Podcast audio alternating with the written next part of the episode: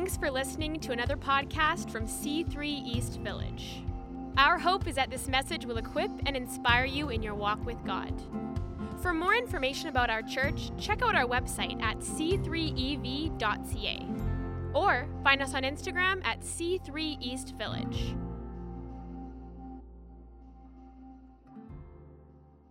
begin the week for you. So, um, welcome you, however you found yourself here. Uh, we're so happy you're here with us.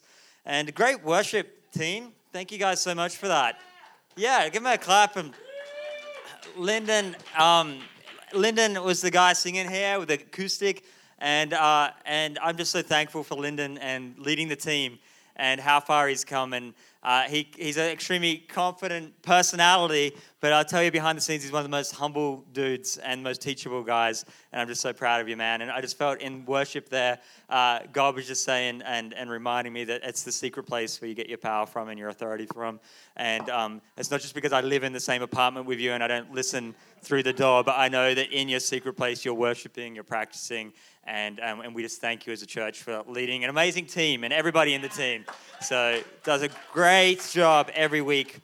Um, we, like Brad said, we had an amazing uh, feast in the East last week, and I just wanted to thank you all for being there so much, and uh, everyone who helped out. I'm not going to start thanking by name because it's just ongoing, but uh, really, it does take a lot of effort, a lot of planning to do something like that, and I, and I hope you guys got to enjoy it who were there and be a part of it. And, we, and so many of you guys were involved in many ways as well. So it's Easter time's kind of a, a funny time for a preacher. You know, there was a, um, a pastor once who'd been pastoring for many, many years, and uh, he just finished preaching at his Easter service.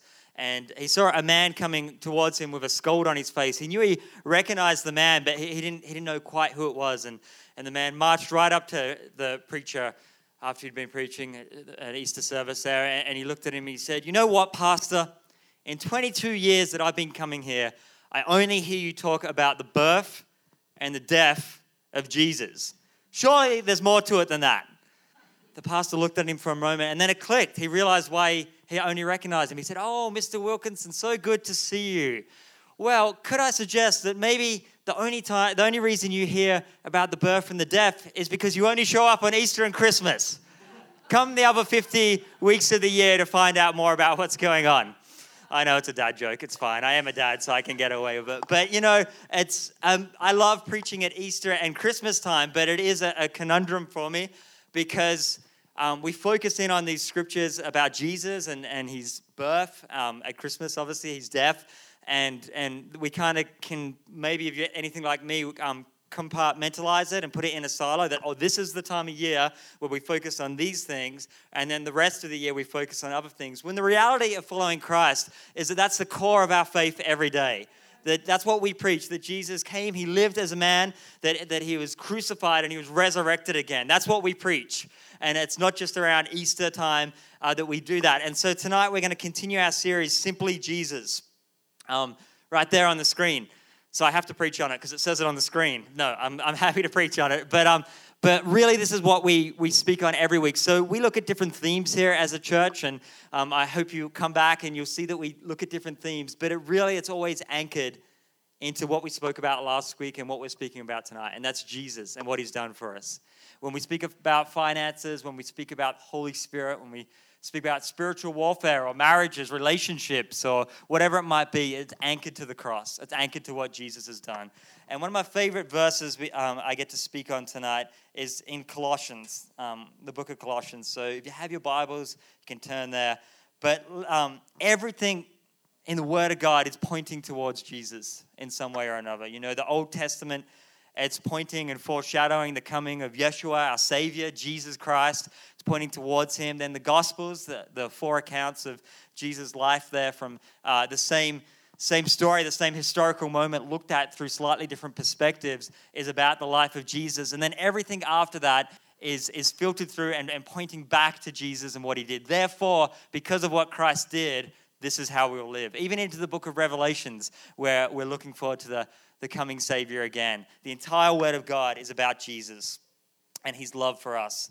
And, um, and you know, we get to we get to explore that every week. So we're just so happy you're here with us. But where we find ourselves here in Colossians, um, I just got out of my message here. Um, is that Paul's writing to a church here. So the Apostle Paul is writing to a church and he's addressing a few different things. It's, some, uh, it's very early in the, the birthing of the church, but there's already some funky ideas coming up about who Jesus is. So, really, what he's addressing is, is heresies that are taking place in the church. And uh, we don't know the exact kind. We can get a picture of it from looking at the historical context. But, um, but really, there's, there's two types that become apparent to me. There's the Judo, Judaizers, Judaizers who are coming in, and basically they're saying, yeah, um, yeah, Christ uh, did die, and he, Jesus was God, and he, he died for you on the cross, but you still have to apply these rituals, these laws to be saved. You have to do these things. So they were putting the law back on God's people, and that's what they were doing. And then so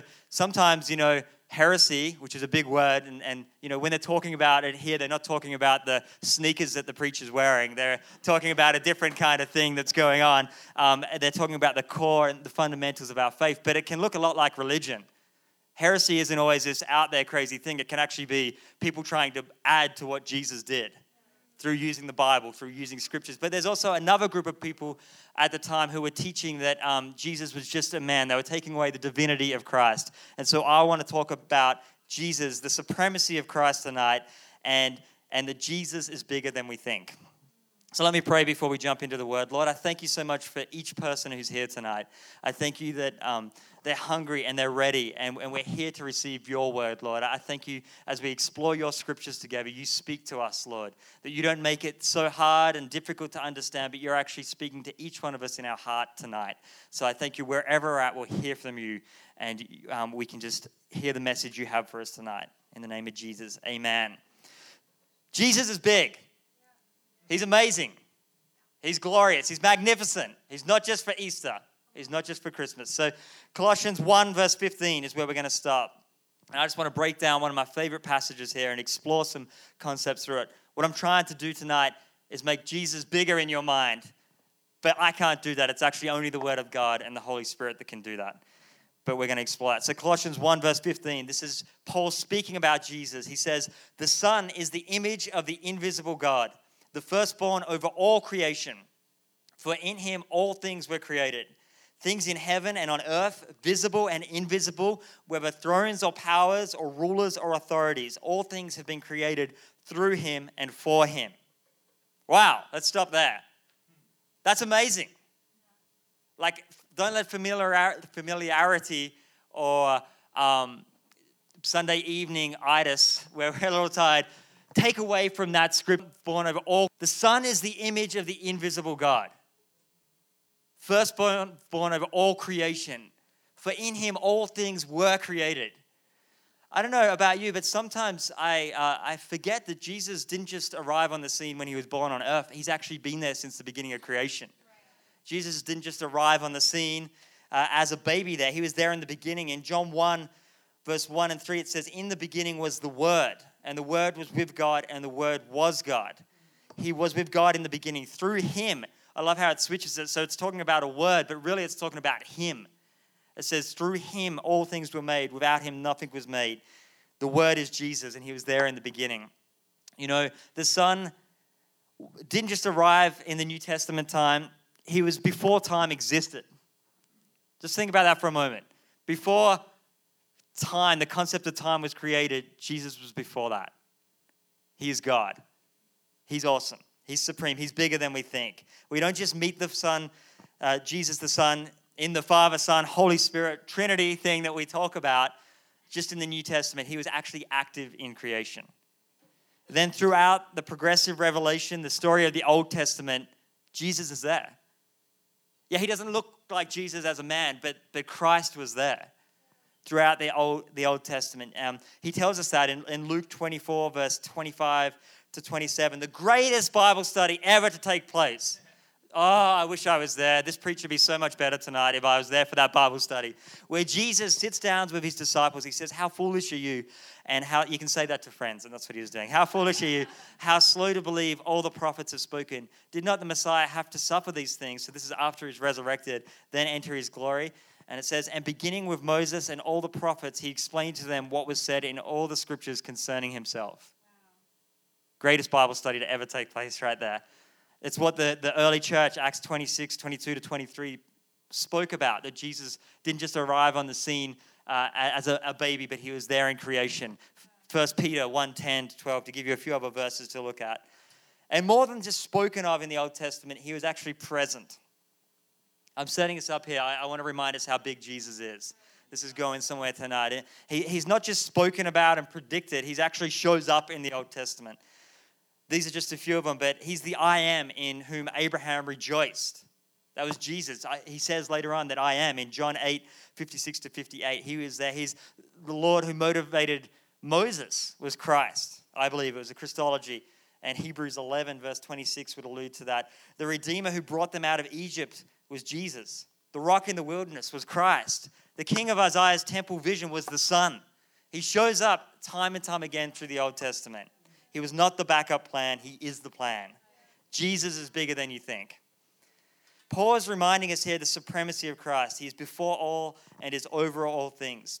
So take note in, the, in that scripture there, he, he acknowledged that there's principles um, and authorities, both visible and invisible. And we, we believe that as a church, that there's, there's um, stuff going on that, that we don't get to see. You know, there's uh, an enemy who, who doesn't want you to succeed there's um, demonic things that take place in this earth. And, you know, yesterday I was a part of Cleansing Streams Ministry, which is a great thing we do it as a church here. Uh, it's out at the C3 West location. And we deal with strongholds. And I got to stand there and pray with people and lead them in prayer of breaking some strongholds that had been holding people back all their lives. And yesterday they got freedom. Isn't that awesome? You can have freedom here tonight too. There is strongholds and things that come up. And we will speak about that more later this year as we look at spiritual warfare. But the more important that is that Christ has already won a victory over those strongholds. So sometimes we just are a bit slow to catch up and we need a little bit of help and guidance and the Holy Spirit to break them down. But Christ won a victory. He is over all things, invisible and visible. He is the true authority. You know, and we actually give these things more power than they, they should have, and that's how they get their power. But that's the same with our problems we face too, really. I don't know if anyone's found that, that you, you have a problem come up, a, a storm in life, something derails you and, and it starts to consume you and it starts to seem a whole, much, you know, a whole lot bigger than it actually is. Is that just me that that happens to? Or, and then you look back on it once you're through it, eh, through it and you can go, oh, that wasn't as big as I thought it was. But Jesus is bigger than our problems. May I suggest that when you're facing a challenge, take time to remember or just to discover how big Jesus is. It's amazing as we allow the bigness of Jesus into our problems, they begin to shrink. It's all about our perspective. Are you looking at your problem or are you looking at how big your God is? Are you looking at your problem? Are you focusing on that? Or are you discovering how big Jesus is in your problem? Your problem seems too big to handle. Let's go on. Verse see Jesus too small. He's bigger than you think. So let's go on. Verse uh, 17. He is before all things, and in him all things hold together. Does anyone ever feel like things are barely holding together? You might say, story of my life. Maybe that's just the pastor here. Sometimes we just feel like, oh, things are just barely holding together. I'm so encouraged that in Jesus all things are held together. Because of who Jesus is, we can take comfort in the promise that He holds all things together, even our broken, crazy, messed up lives and decisions we make. He holds them together. Friends, we have not been promised an easy life. I'm sorry if you've ever thought that that's what following Christ is like. We haven't been promised an easy life.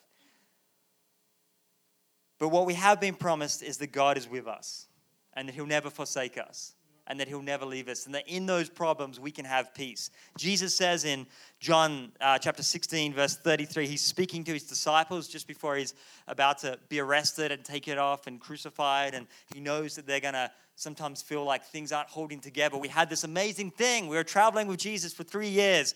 We, we you know, we're seeing demons casted out and healings take place and miracles, and then all of a sudden, Jesus is arrested and he's killed, and now he's in the tomb. He knew that that was coming that the disciples were going to feel like things weren't holding together. He says, I have told you these things so that in me you may have peace. In this world you will have trouble, but take heart. I have overcome the world. I have overcome the world. Has your Jesus overcome the world? Sometimes we forget that. I know I do. From the beginning of time, Jesus has been at work in our world and in our lives, in your life. Nothing, I don't believe in just coincidences. I believe in those things that we would say are coincidence or just happenings of life. He continues to write the most amazing redemption story of all time through his redemptive work in our lives if we allow him access into it. So, no matter how messed up your life seems, and life can get pretty messed up at times,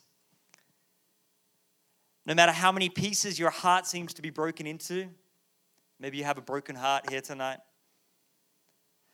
Jesus is more powerful and bigger than whatever caused you that pain. I want to remind us of that tonight. Let's never forget that. You may see your life as broken beyond repair, but Jesus sees a restoration in progress. You're not finished yet. In Him, all things hold together. Rest today in this place in the knowledge that Jesus is in control. And as He holds the world together, He can hold your heart and your life together in this place. Jesus is bigger than you think. Amen? So let's continue on verse 18. It says, And He is the head of the body, the church. He is the beginning, the firstborn from among the dead, so that in everything he might have the supremacy. Oh man, I'm only just scraping the surface of this scripture here tonight. I love this. We could spend so much time in this um, Colossians, but but what I want to highlight from here is that he is the head of the body, the church. I am so happy. Pastor Brittany is so happy. Pastor Lon, uh, who's at our oversight now, Pastor, so happy that, that pastors are not the head of the church. Jesus is the head of the church. He is the head of the body. We get to play a role in that, but our heart is always that Jesus is the authority. Sometimes we stuff it up. I hope I'm the first to apologize when I do. We're just trying to do that. But but never hold somebody up, never hold me or a preacher on TV or a pastor, uh, your favorite podcast, whatever it is, as that they're the authority. No, Jesus is meant to be the authority. And if someone is putting themselves up as an authority and saying that, that, you know, acting as the ultimate authority, then may I suggest you turn and run from that person. Jesus is the authority, He is the head of the church.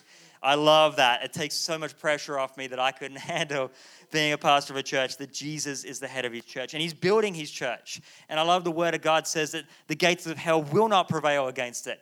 Sometimes church life can seem like hell. Yeah? Sometimes it can be messed up because we're a bunch of broken people. But hell will not prevail against it. God is building his church. We get to be a part of that. When it says he's the head of the church here, um, it's saying he, in everything he has supremacy, which means you know, he has sovereignty, authority, rulership. He has that over the church at the body, which we're a part of. We're one local body. There's many awesome local bodies, but then universally across the world, there's the body of Christ, and he's growing that in so many amazing different ways and styles and different things that are taking place. Um, that's he's the authority of that, but he's also the authority of us as individuals, of our lives. Some of us see Jesus as our buddy and as our pal, as our old friend, and he is. But is he Lord of your life also? Jesus is a friend. What's that song? What a friend I found in Jesus. I don't know, I didn't grow up in the church. I've just heard other people talk about it.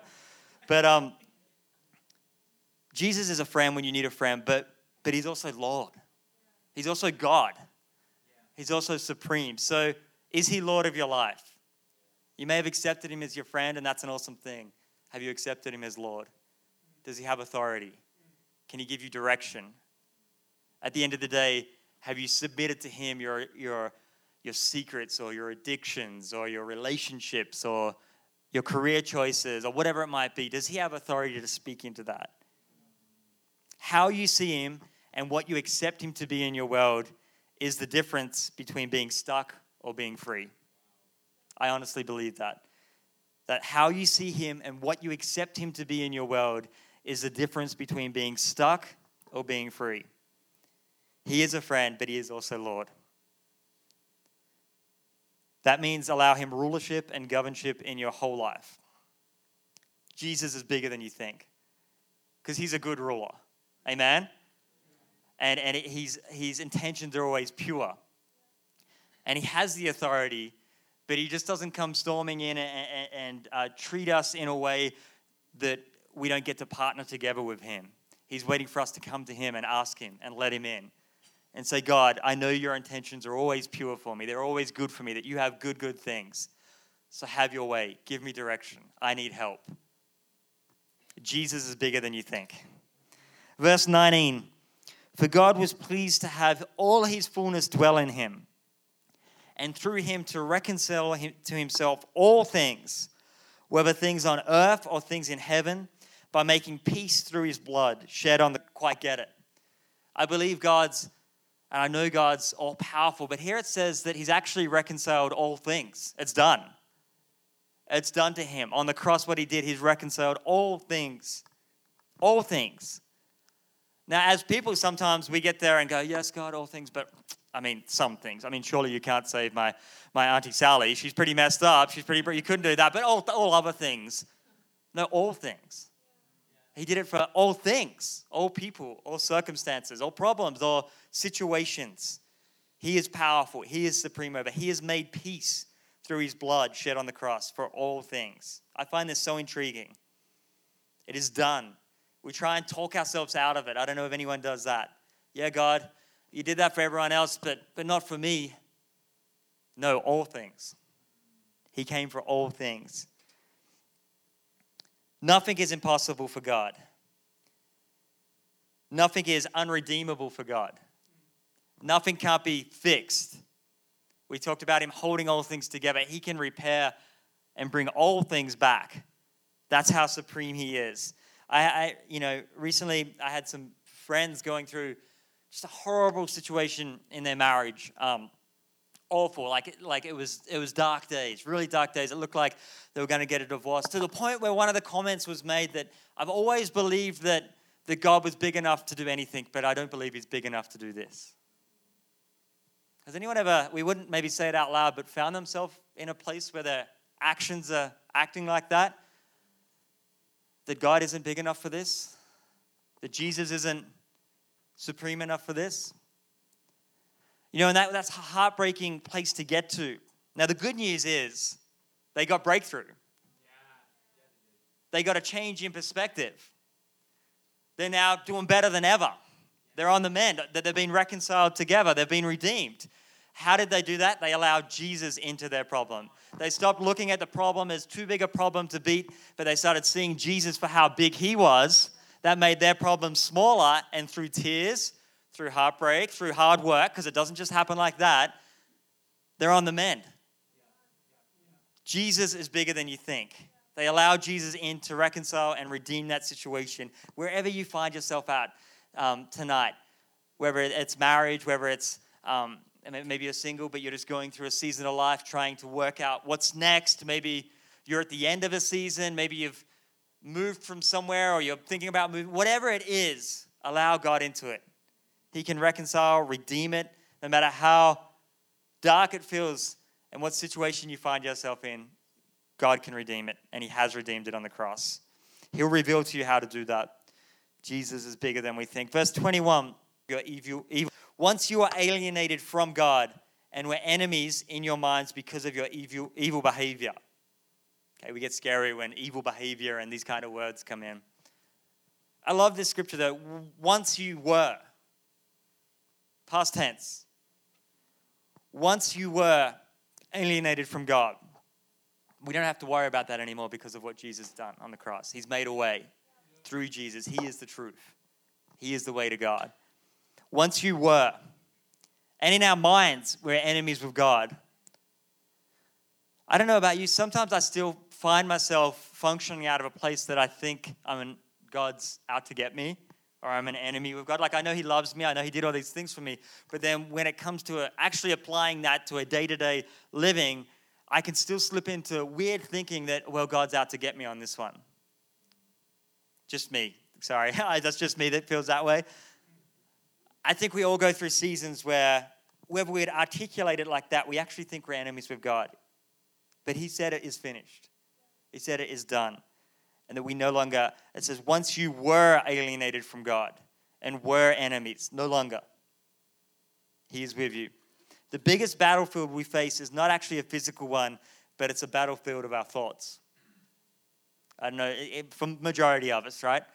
The battlefield that we're on every day is, is not whether we're, you know, putting on the army outfit or uh, whenever I think like battle scenes, I always go back to like old days, Braveheart and stuff. So you're getting your sword out, you, you're not having to, you know, sharpen the sword and make sure the shield's all good when we go out into a battlefield. And in most of our most of our lives, I'm pr- pretty accurate to say everybody here doesn't have to do that on a day-to-day basis, but we face a battlefield every day. The battlefield of our thoughts, of our minds, of are we going to believe the lies this world has, are we going to believe the word of God? This is the biggest battlefield I know I face in my life. I'm not good enough. I'm not worthy enough. Ah, I'm so messed up. God wouldn't redeem me. Or maybe it's different. We, we think that He's punishing. Yeah, God forgave me for my sins, but He still wants to punish me for my past life that I used to live. Or that sickness that I, that I have and He hasn't healed me from, well, He's trying to teach me a lesson. That's what He must be trying to do. And these are the thoughts we think. That's wrong. That's not our God. That's not who God is. He's not an enemy of you, He is not punishing you. We were alienated from God, past tense. You are fully acceptable and you can step into his presence confidently here tonight, right in this moment, because of what Jesus did. Jesus is bigger than you think. Don't let, don't let the battlefield of the mind beat you. Work on it. For some of us, it's easier. For some of us, it's a. Some of us, once a day, we just have to remind ourselves, you know, okay, these thoughts are, are not of God, so I submit them to Him. For others, you might every minute have to remind yourself, I'm a child of God. I'm loved by God. He is not punishing me. This sickness isn't from Him. Okay, whatever it takes, I encourage you to fight the battle because the greatest battlefield is our thoughts. But Jesus has overcome them. He is bigger than we think. In verse 22, um, no, yes, verse 22. You're with me here tonight. Jesus is awesome. I love talking about Jesus. It says, But now he has reconciled you by Christ's physical body through death to present you holy in his sight, without blemish and free from accusation. Verse 23 If you continue in your faith, established and firm, and do not move from the hope held out in the gospel, the good news. Oh man, there's so much in this. If you if you have and continue to have faith and hope in the good news, does anyone believe in the good news here tonight? Yeah. That Jesus came and saved us? That while we were enemies with him, he still came and rescued us, that now we have peace with God? Romans 3 says, uh, I think it's around verse 24, 25, that now the righteousness of God has been manifest apart from the law and the prophets, although the law and the prophets bear witness to it. So that's speaking of Jesus coming. The, the righteousness of God, uh, of God for all those who believe, for we all fall short and you know of the glory of God, but goes on to say, are saved by grace through Jesus Christ. That's what we believe. That's the good news. If you have and continue to have the faith and hope in the good news, God does not see you the way you see yourself. What happens when we look in the mirror? So I make so many judgment calls about assuming the way that I, I feel is just the way that everyone feels, and you guys look at me like, oh, that's just you. You've got problems, man. You need prayer. but when we look in the mirror, often we see the blemishes. We see the giant zit. we see the gray hairs that went, or the hair that used to be thicker and more luscious. We see the scars when we look in the mirror. We, we seem to zoom straight into that crooked nose or the eyebrow that's out of place, whatever it is when I look in the mirror, I, I tend to focus on the, the stuff that's wrong, the blemishes. It says here in this scripture that God doesn't see us that way. But what we do is we project that everybody else, if I can see this thing, and I know about that my past life, and I know about that mistake that I made, I know about that scar, that abuse that I went through, I know about that, that thing that I did, we focus on that but we assume and project that everybody around us is actually focusing on it too. And even if they can't see it, well, God sees everything and He's looking at that blemish and that scar and He's focused on that and He's clicking His tongue and He's not impressed by it. That's not the word of God, friends. That's a lie. It says here, right here in the scripture, it says, um, But now you've been reconciled by Christ uh, to present you holy. So to present yourself holy, whole, set apart, right standing in His sight, without blemish, and free from accusation. You know those accusations that we have in our head, or those focuses on the blemish that we have? God does not have that towards you anymore. Stop letting the past hold you down. Stop letting that sin that you used to live in hold you back. If you believe in the good news, He sees you without blemish. He sees you without blemish. Wow, like that's amazing. Can we get excited about that? I'm excited about that. I, you know, I, uh, my past may explain some of the stuff about me, but it doesn't define me. Christ identify, uh, Christ and my identity in Christ defines me. And so, whatever your background is, wherever you find yourself right now, if we believe in Jesus, that He is bigger than we think, and in what He did, He sees you holy, clean, pure. It says in the um, Isaiah, Isaiah it says that uh, that you know even though our even though we're, we're stained, that he, he washes us white. That's a very bad paraphrase of the scripture. Let me see it here. Um, and then it also says in the Old Testament, it says that uh, that He doesn't look to us and see our sins. That our sins are actually as far from west is from east. Another bad paraphrase of a scripture, but it's there, I promise you. He's not looking at your sins, He's not looking at your mistakes, He's not looking at your things uh, that have happened to you that hold you back down and you see every time you wake up. He's looking at the finished product, and it's awesome because of what He's done on the cross. Jesus is bigger than you think. I want to invite the band up as we conclude tonight. Um, so much in that passage of scripture, I'd love to spend way more time on it, and we will in the future. I'd love to do a a book study on, on Colossians, actually. Um, I just said it from the front, so now that I have to follow through with it and make it happen. Um, but I, what I want to do is actually read this scripture over us uh, before we go back into that, that, that bridge, that song, Lyndon, that I asked for, you know, the one. Um, and we're going to worship because what I've tried to do tonight is just remind us, just in a, in a small way, that Jesus is bigger than we tend to think. And so we've just come out at Easter and let's not just worry and be concerned about, um, you know, well, that, that's done now, but what now? But no, every day, Jesus is bigger than you think. Jesus has won the victory for you. Jesus has paid the price for you. And this is the driving force, force of a follower of, of Christ's life. And through the Holy Spirit, obviously, and he, Jesus points us to the Father. But the thing I love about um, the Trinity is that, you know, the, we talk about the Father, the Son, and the Holy Spirit, and it's a crazy thing to work out. People have spent their entire lives trying to explain it, so I would never kid myself that I'd be able to do a great job of it. But the way that I see the, the biblical pattern is that the Father presents the Son. He says, Here's my Son. The Son says, Well, I'm only doing what the Father did. He also says the Holy Spirit's going to come and remind you of Jesus. So, what it is, is the Father says, Here, have access to me through the Son. Jesus comes and shows us uh, uh, the Father manifest, that we get to see the hands and feet that um, invisible God made visible. And then he says, Now I'm leaving, and the Holy Spirit's coming, which is an awesome thing.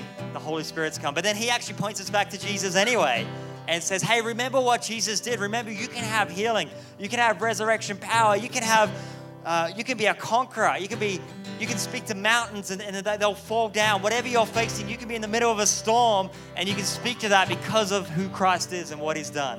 And so I find that it's all about Jesus Christ. It's all about who He is and how that looks in our life. And I want to read this scripture over us again from the message translation. So we know that the Bible's translated from a different language originally, and so there's different uh, different ways of translating certain things. But the message is a way, I think it paints a great picture of what Paul is trying to say to his disciples in this scripture. It's not a word for word translation. I tend to study from a ESV, English Standard Version Bible, which is a more literal version. Then we have the um, NIVs, the NLTs, those kind of Bibles that are more in the middle, where they try to do a very good job of, of accurately portraying the original language while also not letting it get lost in, you know, in the imagery that the ancient languages had. But this is more of a paraphrase of the whole thing. But before I read this, tonight we're going to pray and we're going to worship, and I'm going to invite you to come forward that you're facing a problem, you're facing a storm, you're facing a situation that is stopping you from seeing how big Jesus is. And I'd love to be able to lay hands on you and pray for you tonight as we worship. And it's not that there's something special about me or the people praying. It's actually having someone stand and agree with you the truth of God. Because there's been a lie told to you somewhere along the line that, that you weren't good enough, that this problem's too big, that Jesus, well, he can overcome everything, but he can't overcome this. There was a lie told to you, but the truth is that Jesus is bigger than you think and He can defeat the situation you're in. But sometimes it actually takes an action, a step of faith, and someone just stand with you and say, We're going to put that problem in its right place, which is smaller than Jesus. Yeah, it's real. We're not going to deny it. We're not going to just ignore it, but we're going to get the perspective right so then Jesus can come in and move in that problem. Amen? So I'm going to invite you forward after I read this scripture over. If that's you, if you're facing a problem, facing a storm, a situation, tonight I believe it's going to shift it's going to break, and you're going to get a different perspective as we pray. But I want to, so if you could stand as we just read this scripture. Same one again. I'm going to going to read straight through without my rants and my my two cents into it involved in it. But I wanted to wash over you and speak to you tonight. So if you need to close your eyes or anything like that, go for it. So it's 15 Colossians 1:15 says, "Let this let, let's be speak to you tonight." Says, We look at this Son and see the God who cannot be seen. We look at this Son, we see God's original purpose in everything created, for everything, absolutely everything, above and below, visible and invisible, rank after rank after rank of angels, everything God started in Him and finds its purpose. Right, He was there before any of it came into existence and holds it all together right up to this moment. And when it comes to the church, He organizes and holds it together like a head does a body. He was supreme in the beginning, and leading the resurrection parade, He is supreme in the end. From beginning to end, He's there, towering far above everything and everyone. So spacious is He, so roomy that everything of God finds its proper place in Him without crowding. Not only that, but all the broken and dislocated pieces of the universe, people and things, animals and atoms, get properly fixed and fit together in vibrant harmonies, all because of his death, his blood that poured down from the cross. You yourselves are a case study of what he does. At one time, you all had your backs turned to God, thinking rebellious thoughts of him, giving him trouble every chance you got. But now, by giving himself completely at the cross, actually dying for you, Christ brought you over to God's side and put your lives together, whole and holy in his presence. You don't walk away from a gift like that. You stay grounded and steady in that bonded trust, constantly tuned into the message. Careful not to be distracted or diverted. There is no other message, just this one. Every creature under heaven gets the same message. Jesus is bigger than we think, church. And we need to remember that. We need to hold Jesus in his right place as supreme over all. And so I want to pray uh, and I want to invite those people forward. You could come forward right now. If you know that you have a problem that's Thanks for listening. Be sure to subscribe to our podcast and check out our website at c3ev.ca. See you next week.